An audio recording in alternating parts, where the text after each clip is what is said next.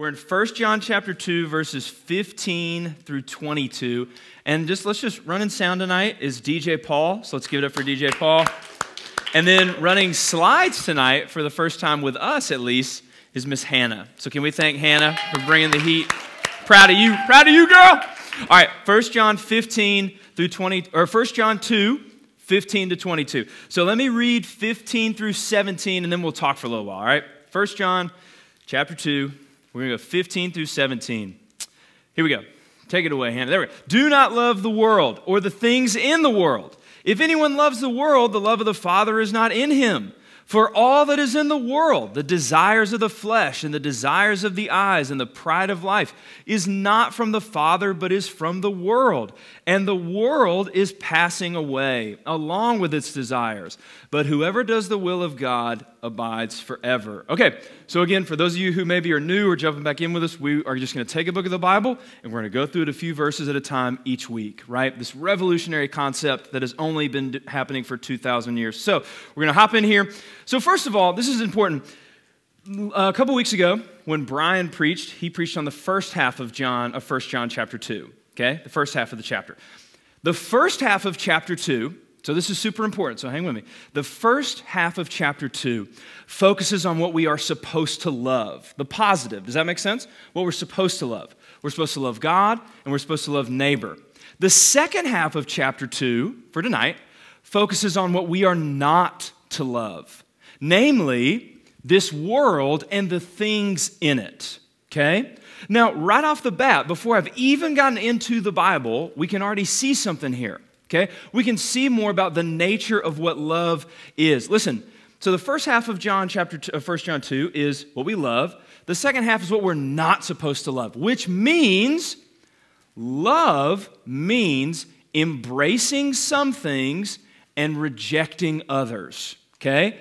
That's what love actually is. It means embracing some things and at the same time rejecting others. Because if you can't do that, then it's not actual love. Let me give you an example.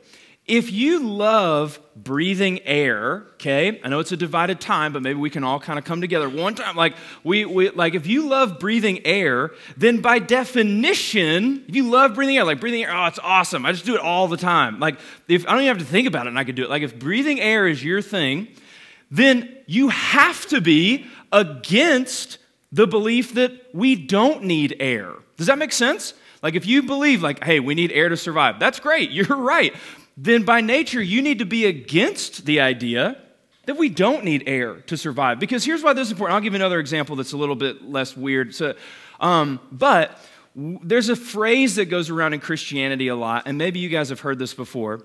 We need to quit talking about what we're against, and we need to start talking about what we're for. Okay? Maybe you've heard that in Christianity. Some, we need to stop talking about what we're against and start talking about what we're for. And that's true. And I understand the heart behind that in terms of we need to stop, you know, being Debbie Downers all the time and being angry all the time. That's true. But to be for something means that you're naturally going to be against whatever threatens that thing. Does that make sense? Let me give you another example. My dad, so Skip Matherly, loves uh, me, my sister, my brother, uh, and his wife and Duke basketball. Oh, that's my mom, sorry. And Duke basketball. And that's like pretty much it. Cool? Like if he's got that, then and we're doing well, he's good. Okay? He loves his family. Well, in like fourth grade, because of whatever, Fourth grade was at the school that I went to, which was Bellwood and Calhoun, is when you start had you had to start changing in the locker rooms for PE. Remember how fun that was, figuring that out? Um, and some kid, like my brother, had to start changing, and some kids were making fun of him. And my dad found out that kids were making fun of his youngest son. And I thought my dad was going to pin those kids to the wall and pull their teeth out in front of their parents. Like he was so mad. Does that make sense? Now, it might be easy for you to be like, oh, well, for him to be so angry at those kids, well, that's not very loving. That's not very loving. But what's ironic about that, about saying that's not very loving? It, it is really loving. It shows him being so against those kids making fun of my brother shows how much he actually loves my brother. I wrote this in bold. Because to love something is to be against the things that threaten it. To love something means to be against the things that threaten it, okay? By definition, if you love something, if you seek to follow something, if you love Jesus and want to follow Jesus, then by definition, it's going to push back. Do you have to be against the things that threaten that belief? Does that make sense? So look at 1 John 2:15. 1 John 2:15. Do not love the world or the things in the world. Do not love the world. Now this sounds weird, right? Like are we not supposed to love creation? Like we can't we can't, don't love the world. So you can't love a good movie. You can't love Braves baseball. The Braves are awesome, right? You can't love Target. Target is awesome, right? We can't white girls in the room, right? We can't love you can't love a good book like that, that what if the book's not about Jesus? You can't love it. You can't love that book. I don't know none of you guys like love books yet, but it'll happen. So like we're we're so so help me finish this sentence. Do you know this sentence? We are to be in the world, but not what? Yeah, good. Look at you guys. We are to be in the world, but not of the world. Okay? In John 17, Jesus says of his followers, they are not of the world, just as I am not of the world. Now, don't be of the world. Does this mean that we're supposed to pull ourselves out of society and like isolate ourselves from everybody? Absolutely not, because that's what Jesus Jesus is the most Christian person who ever lived, and he was in the mix with people all the time. He didn't hide away from people. And, and listen, you, it's not about where you are, it's about what you love, okay? being in the world, not of the world. Well, I don't want to love the world, so I'm just going to hide away in a monastery for the rest of my life. But you can hide away in a monastery on your own and still have bitter thoughts and still look at stuff you're not supposed to look at on your phone. You, you may be out of the world, but you're still in love with it. Does that make sense? You may be out of the world, but you're still of the world. So, when it comes to not loving the world, it's not about where you are, it's about what you love. Look at verse 16. Look at verse 16. If anyone loves the world, the love of the Father is not in him. Sorry. For all that is in the world, the desires of the flesh, the desires of the eyes, the pride of life, is not from the Father but is from the world. So notice when it talks to us about what is in the world, it doesn't talk to us about the stuff out there. These things are inside of us. Did you catch that? Look at 16 again. Look at 16 again. For all that is in the world, and you expect like trees and bushes and like cars and whatever. No, for all that is in the world, the desires of the flesh, the desires of the eyes, the pride of life. These desires are things that are inside of us. These things that John is saying, look out for this.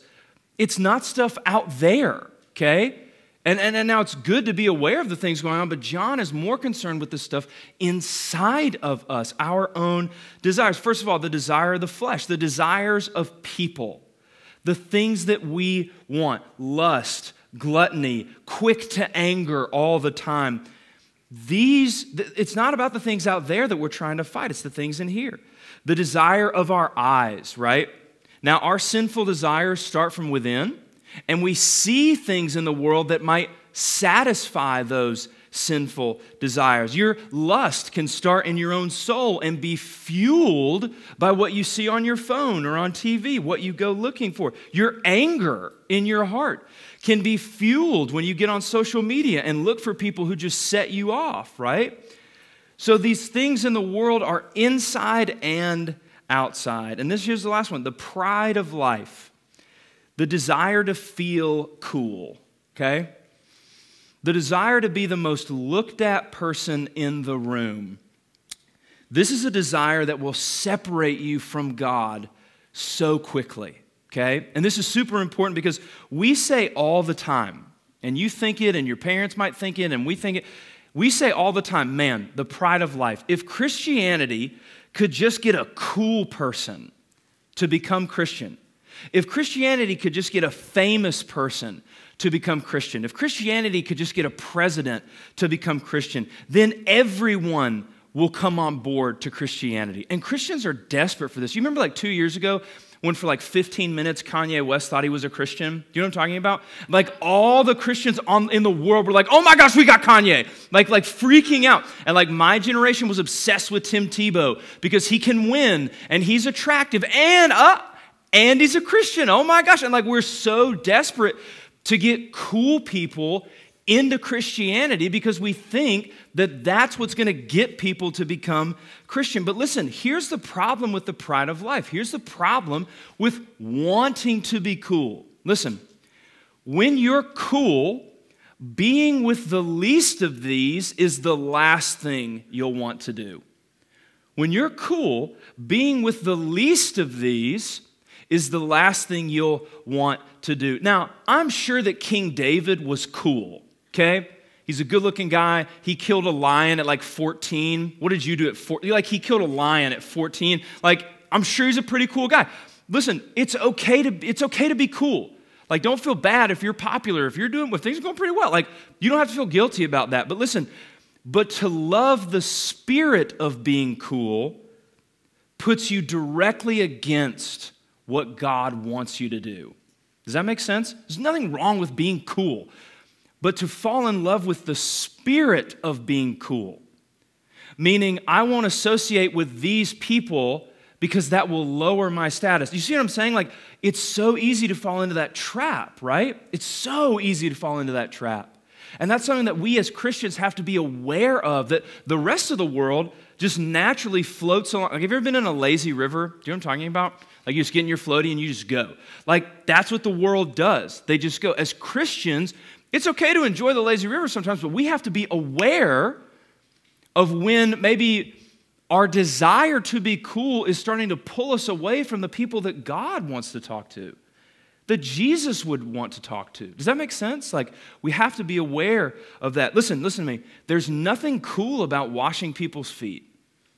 There's nothing cool about washing people's feet, which is, which is why, you remember, you remember in the Bible, Church Kids of the World Unite, you remember when when Jesus is washing the disciples' feet and Peter tells him to stop, okay? Peter tells him to stop. Do you know why? Because the pride of life is why. The spirit of being cool is why. Because Peter is saying, look, man, you're never going to get a following by doing stuff like this. Cool people don't do this. Kings don't wash people's feet. Influencers don't wash people's feet. You're never going to get a following like this. You can't go on a cross and die. You know how embarrassing? Like, like no one's going to follow you after that. And what does P- Jesus say to Peter? Get behind me. What does he call him? Get behind me. Satan. Like that's, ooh, that's a little heavy, right? Like I get mad at some of you guys sometimes, but I'm not going to call you. You know what I'm saying? Like I'm not going to go there. And Jesus is like, look, look, look, because that's what the spirit of being cool, of wanting to be cool, of pursuing influence, that's what it does to you. It turns you against wanting the things that God wants and loving the things that God loves and valuing the things that God values. Let's let's talk about dating for like 2 seconds, okay? And now everybody's like, "Oh, okay, I'll listen for a minute." So like, here's what happens sometimes though. And this happens in Christian relationships all the time, okay? Now, I'm a little bit dated, so just hang with me, okay? But like my generation, like all the like Christian girls or whatever, like Tebow was the guy he needs to look like Tebow or like primetime Channing Tatum with like a Bible open. Do you know what I mean? And like he just needed to be like super cool and like that guy. But there were all these really good Christian guys that wanted to date these really good Christian girls. And either the guys didn't have time for the girls because they weren't attractive enough, or the girls didn't have time for the guys because they weren't attractive enough. The personality was there, the walk with Christ was there, but they just quite like, he's got an eight pack. Do you have an eight pack? No. Okay, sorry. Like, you know, like it was just one of those things. And it was like, I don't know what I'm supposed to do. Like, like, and it just happened over and over and over again. And you watch how it's this desire for, to be cool. It's this pride of life that costs us real friendships sometimes and real relationships. Friends who you know would never back out on you, but they're just not quite elevating your status to where your status could be if you didn't hang out with them. You know what I'm saying? Like, this is just something to be aware of, okay? This is something to be aware of. Just go home and be like, Mom, I gotta have it. I need an eight pack. I don't know what an eight pack is, but I need it. All right, here we go. So, you cannot give yourself over, like, again, you don't have to, you know, so when it says, do not love the world, do not love the world, it doesn't mean that you have to hate movies or like get on a roller coaster and like, like not, not enjoy what, does that make sense? Like, it doesn't mean that. But to, listen, listen, but to give yourself over to that, that's what he's talking about. It's okay to be cool. It's okay to have fun. It's okay to, to, to want those things. But to want them above everything else, to want to be cool so much that you don't want to talk to those who can't. You remember in the book, well, you may not, but whatever. In the book of James, it says, true religion is loving the widow and the orphan, okay? Loving the widow and the orphan. Why point those two people out of all the people that we're supposed to love? Because the widow and the orphan are the two people that when you give to them, they can't give back to you. Does that make sense? They can't contribute. Like, like usually in our relationships, it's like, I'll be friends with you because I get this out of it, right? Or, or I'll be here because I get this out of it. But the widow and the orphan, to give to them, you don't get anything back. In fact, you lose some things, right? That's the mentality that the Christian needs to have towards other people. Okay, do not love the world. Don't let it carry you away. And notice also in 16, in 16, for all that is in the world, the, the is it up there? For all that is in the world, the, uh, Brock Dillard, can you finish this sentence? For just the word. For all that is in the world, the, what's that D word? The desires, okay? Leave it right there. Desire to, it's in twice in this verse. Now listen, to desire means to what? If you desire something, you what? Yeah, look at you guys. You want it, right? Now listen, listen. John is telling, now this is huge. John is telling us to avoid these desires, which means, which means, which means you and I can want things that are bad sometimes. Does that make sense? Like you can, or maybe a lot of times, you and I, we desire bad things. And I know it's like, okay, Ryan, thank you for breaking that down. What does that matter? Because listen, our culture, and maybe like the stuff, maybe you kind of think this too. Our culture says, if it's a sin, then why do I want it? Like if it was bad for me, then I wouldn't want this. Does that make sense? If it was something that was wrong, then I wouldn't be born wanting this, Ryan. If it's something that's sinful, then why do I want it? Like, we think the fact that we want it, like, erases out the fact that it's bad. If I didn't want it, then I know it's a sin. But if I want it, it can't be bad. But yes, it can, according to John. You and I are wired to love, okay? We're wired to want things. We are. It's part of human nature. We're wired to love. But in this sinful world, you and I are broken and we can love wrong things. The, the litmus test for whether or not this is a good thing cannot just be how you feel about it. That's important. Your feelings are good and they're helpful. But your feelings are like a compass, right? Your life is the ship. You can't sail on the, the compass is a tool. It's not the actual thing you travel on. Okay? God has to, and this is huge, God has to reorder our loves when He saves us. He reorders our desires when He saves us. The things we used to love are not as strong. That's the incredible thing Jesus does. He changes, listen, being a Christian is stop doing the bad stuff and start doing the good stuff. Well, yeah, there's some of that in there, but it goes way deep. You can fake that. You can, look, come on, church kids. You can fake that, okay? Right? But to be rewired to the fact that not only do you not do this thing anymore, but you don't actually want to do it as much anymore. That's salvation. That's the new birth. That's being born again. Not just your behavior gets rewired, but your desires. Notice, John doesn't really say here in 16, don't do these things. He says, don't desire these things. That's different. And it sounds like, okay, Ryan, well, thanks for telling me that, but that's like ridiculously impossible. Yes, it is, which is why we're here in church. Like we could just meet at the YMCA or at your school if it was just about me trying to. You know how good a TED talk I would, I would give such a good TED talk. I would crush it. But like that's not why we're here. Like I'm here to show you that your rope can only go so far, and Jesus has to step in. And by God's grace, He will. He can change the things you desire, not just the things that you do. All right, 18 through 22, Hannah, 18 through 22. Here we go. Children, uh you guys, children, it is the last hour, and you have heard that Antichrist, uh oh, is coming. So now many Antichrists have come. Therefore, we know that it is the last hour. We'll stop right there. Okay, let's talk about the Antichrist for a minute. All right, like I can't wait, for like the minivan ride on the way home. Like, what did you guys talk about? The Antichrist. Okay, quick Parker Campbell story. Do you guys know this story? Um, like years ago, I was preaching one time through Revelation, and uh, do you remember this? And uh, I was like, we were talking about the Antichrist for like half a second. Parker Campbell's in sixth grade. I don't know him at all. He's just here. And I was like, hey, you know, some people believe that, and I, I don't believe any of these, but I'm just giving you examples. Like, some people believe that, like, Nero was the Antichrist, and Ronald Reagan was the Antichrist, and Elvis was the Antichrist, and Oprah was the Antichrist. And when I said Oprah was the Antichrist, Parker Campbell goes and starts clapping for uh, this like sixth grade kid in the back was like, oh, Oprah, got him, like being the, the Antichrist. So let's talk about the Antichrist for a minute. John says, can you put 18 up there, Hannah? John says that we are in the last hour, okay? The last hour twice in this verse. It is the last hour, present tense. Now, this is super important, okay? According to the Bible, okay, just hold on.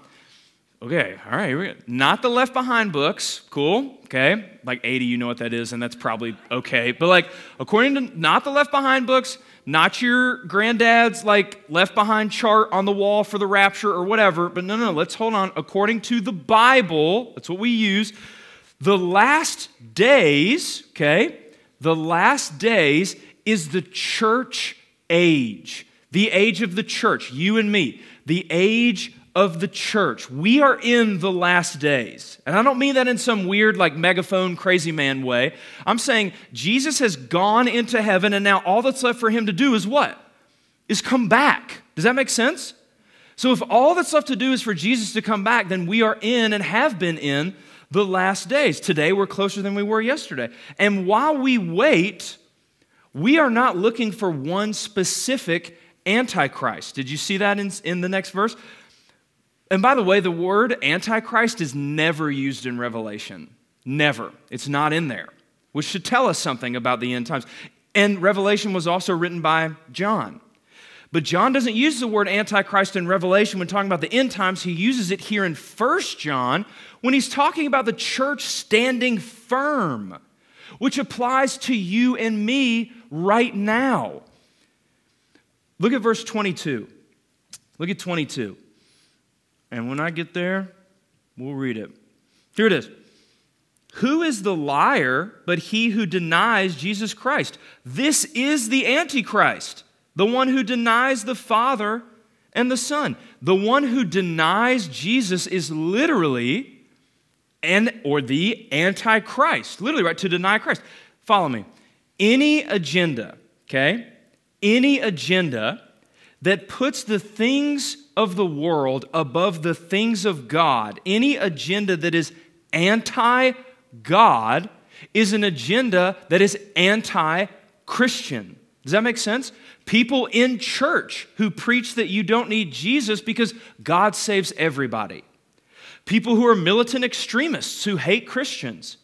People who try to pass legislation that destroys marriages and hurts children. People who are abusive and cover up abuse. Any agenda that pushes the things of the world before the things of God is an anti Christian agenda led by antichrists. Does that make sense? Anything, which means that we can fall into this category, okay? You and me anytime we push something, see, this isn't something that you can just tune out because, like, we don't have to worry about it for a thousand years or whatever. This is happening now. This makes the Bible relevant to us right now. Think about the things that you value most in your life, the things that without them, life would have no meaning, or life wouldn't matter as much, or life wouldn't be as good. Is Jesus in that area? Is Jesus at the top of that list? Is he on that list? For real, do some, do some thinking in the minivan on the way home, right? Like your mom's looking at you, you're just like looking out the window, like thinking about. All right, here we go. 19 and 20, and then we're almost done. 19 and 20. You guys have done such a good job. They, you're welcome. They went out from us, but they were not of us. For if they had been of us, they would have continued with us. But they went out, that it might become plain that they are not of us. But you have been anointed by the Holy One, and you have all knowledge. Okay, they like they was they was with us, and now they're not with us, right? John is telling. Listen, this is this is important. Okay, John is telling us those who fade away from the faith were never truly converted to begin with. Those who fade away from the faith were never truly converted to begin with. You ever get like, this is our merchy, so I'm just to try it. Like, you ever get like concrete poured or whatever, right?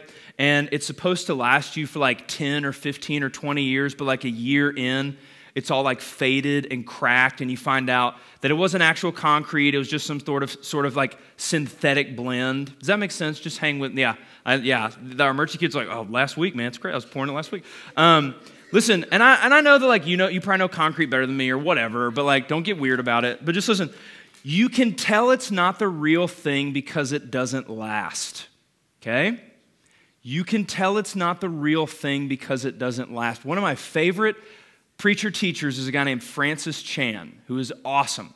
And Francis Chan spoke at a youth rally like a bunch of years ago, like at a Collide or something. And like a bajillion, it, it's Collide, it's like a bajillion kids came forward and they're like crying and you know it's a, it's heavy it's intense. And one of his interns that night was like man that was so cool. So many people came forward. I wonder how many of them it was real for you know? I wonder for how many of them was it real? And francis chan said we'll see in a year. We'll see in a year. Now why does he say that?